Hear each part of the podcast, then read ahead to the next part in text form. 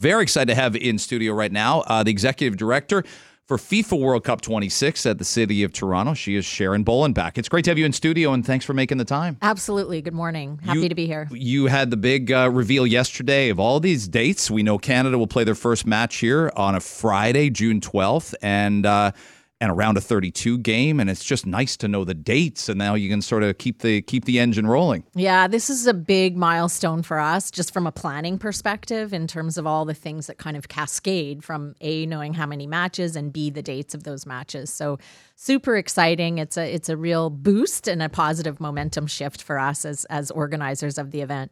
How much needs to get done? Um, and there's so many sort of, I was going to say, no pun intended, shovels in the ground between the city, between MLSE, between FIFA. When does work actually start on the stadium? Because you got to add 15, 16,000 seats. Yeah, there's been lots of work behind the scenes, as you can imagine. We've been working with, uh, you know, architects, designers, working with FIFA on what the actual requirements are, so that we we obviously get it right.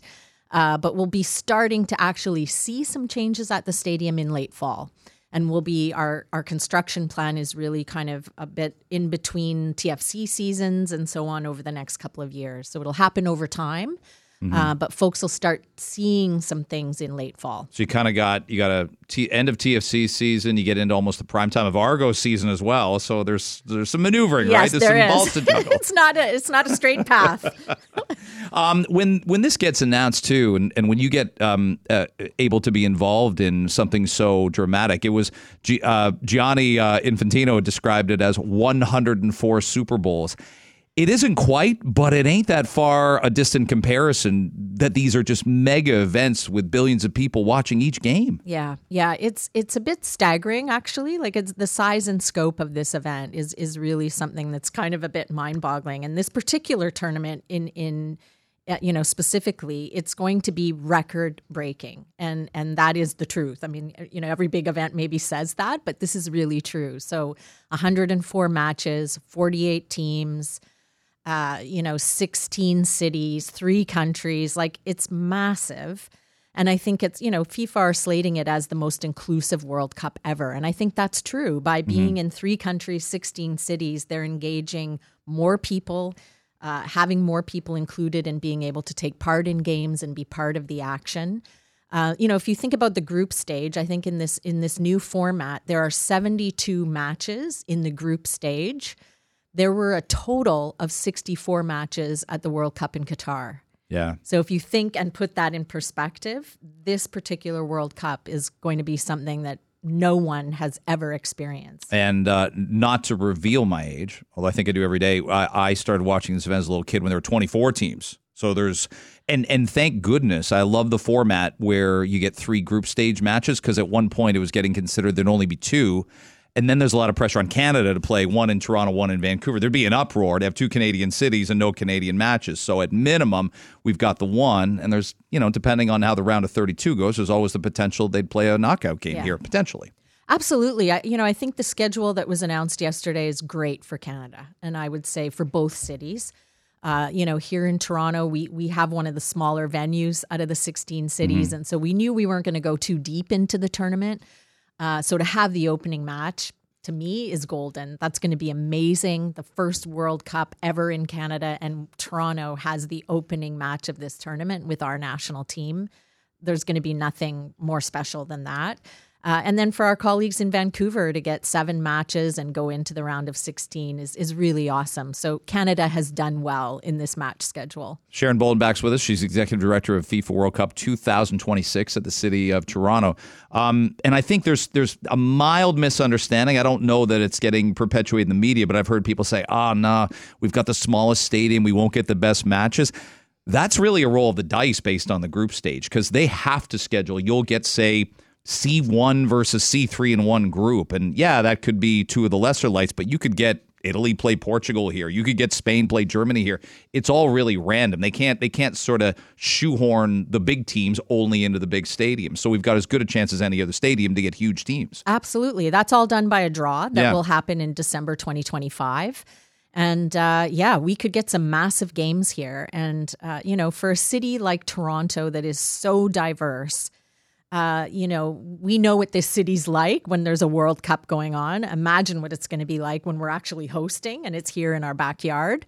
Um, and you know, any team that will play here, it'll be like having a home a home game. It'll be incredible. Well, that's been the struggle even for Canada at times when they haven't been as good men or women as they are right now. Sometimes you play Jamaica and it's sixty percent Jamaica fans or it's sixty percent Italian fans for friendly. So there is that risk, isn't there? Depending on who Canada plays, you're going to have some split allegiances, which makes it more fun. Absolutely, that's the excitement, right? Yeah. That's the energy and and what these big events do for cities and for community to have that mm. excitement and that energy is is is going to be amazing. Now there's heavy financial lifting too and I know that you you're working closely with the city and you know that the deal is has been under scrutiny for some. So what has to happen between uh, the city in, interior speaking and what happens has to happen between the city and MLSE to sort of bridge some gaps, make sure everyone's on the same page, work into the, you know, uh, dance into the same drummer, if you will, to make this work.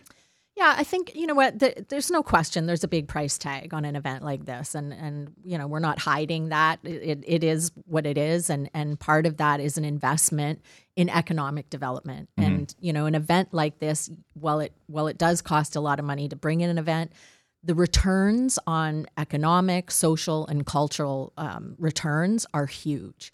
And so, you know, we expect to do everything we can to make this an, an economic win for Toronto. And, and to do that, we're going and, and to showcase our city the way we want to on this global stage, we are going to have to bring in expertise from all kinds of areas to support this event, to make it happen, to make it a success and, and that's our you know our arrangement and our strategic partnership with MLSE. They are experts in what they yeah. do in in managing the operations at the stadium, in corporate partnerships. And so we feel like we brought in the best uh, in Toronto to help us make a success out of that because there's a huge opportunity for us to bring in revenue through corporate partnerships. So, for the first time in FIFA World Cup history, FIFA are allowing the local host cities to bring on local partners right. and local sponsors. Yeah. So we really want to capitalize on that and leverage that as far as we can go. And so we've brought MLSE in to help us do that because they're experts in that area. Yeah, and and I think even more so to bridge that gap, there's there's probably a need as well for people who have been to a lot of the other big tournaments, whether it's the Euros, whether it's a prior World Cup, just from the travel I've done, because I love the sport so much I know there's people in Toronto, Sharon, thinking, oh, if I don't have a ticket, will I really feel a part of it? There will be fan parks. There will be so much interactive stuff. It, it, it, it it's indescribable. I don't think there's a sporting event that Toronto's ever hosted, and that includes the World Series or Stanley Cup playoff games that quite will make everybody feel a part of. And we get great weather too. Yeah. So that's a factor also that so much of the stuff, the fan parks will be outside to watch every match, even the matches that aren't here in Toronto. So people are going to feel this every on every street corner in downtown. Absolutely. And we have, you know, we will be operating a FIFA Fan Fest throughout the tournament and that goes for the entire tournament, not just for the matches that, you know, the time frame that we have matches here in Toronto.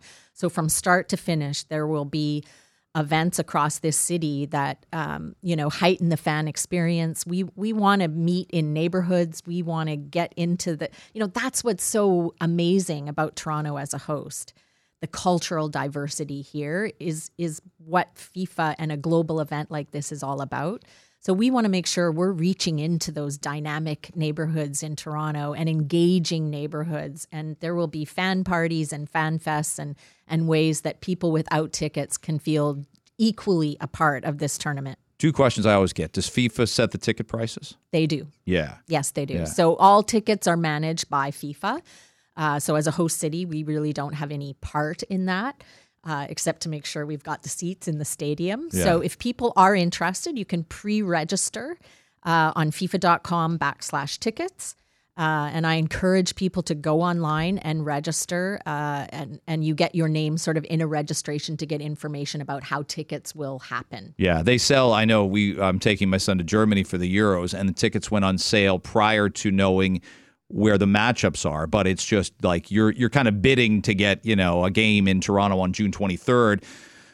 you might get the great, but you might get the great teams, and you might get the teams that that are, are less than. But at least you know you're going. So the, those tickets will go on sale before the final draw. I would figure. Yes, Yeah, they will. before yes. December 25. Yeah.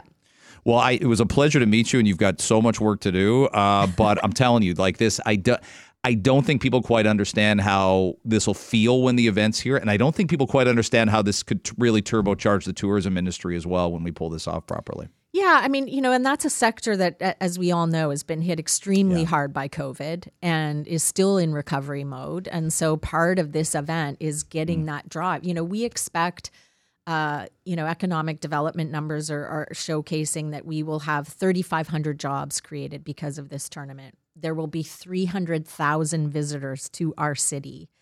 Uh, and over, as, as you said at the top, over 5 million people will be watching these games. So Toronto on a global stage is going to look very good. Uh, but the energy of the people who are in this city and able to experience it live will will really be a, a once in a lifetime experience for us. It's a great test for our city, uh, but I think we'll pass it with flying colors. I loved having you in this morning, so it won't be the last of our chats uh, for the next uh, 28 months or so. I'd love to come back anytime. Thank you so much for the time.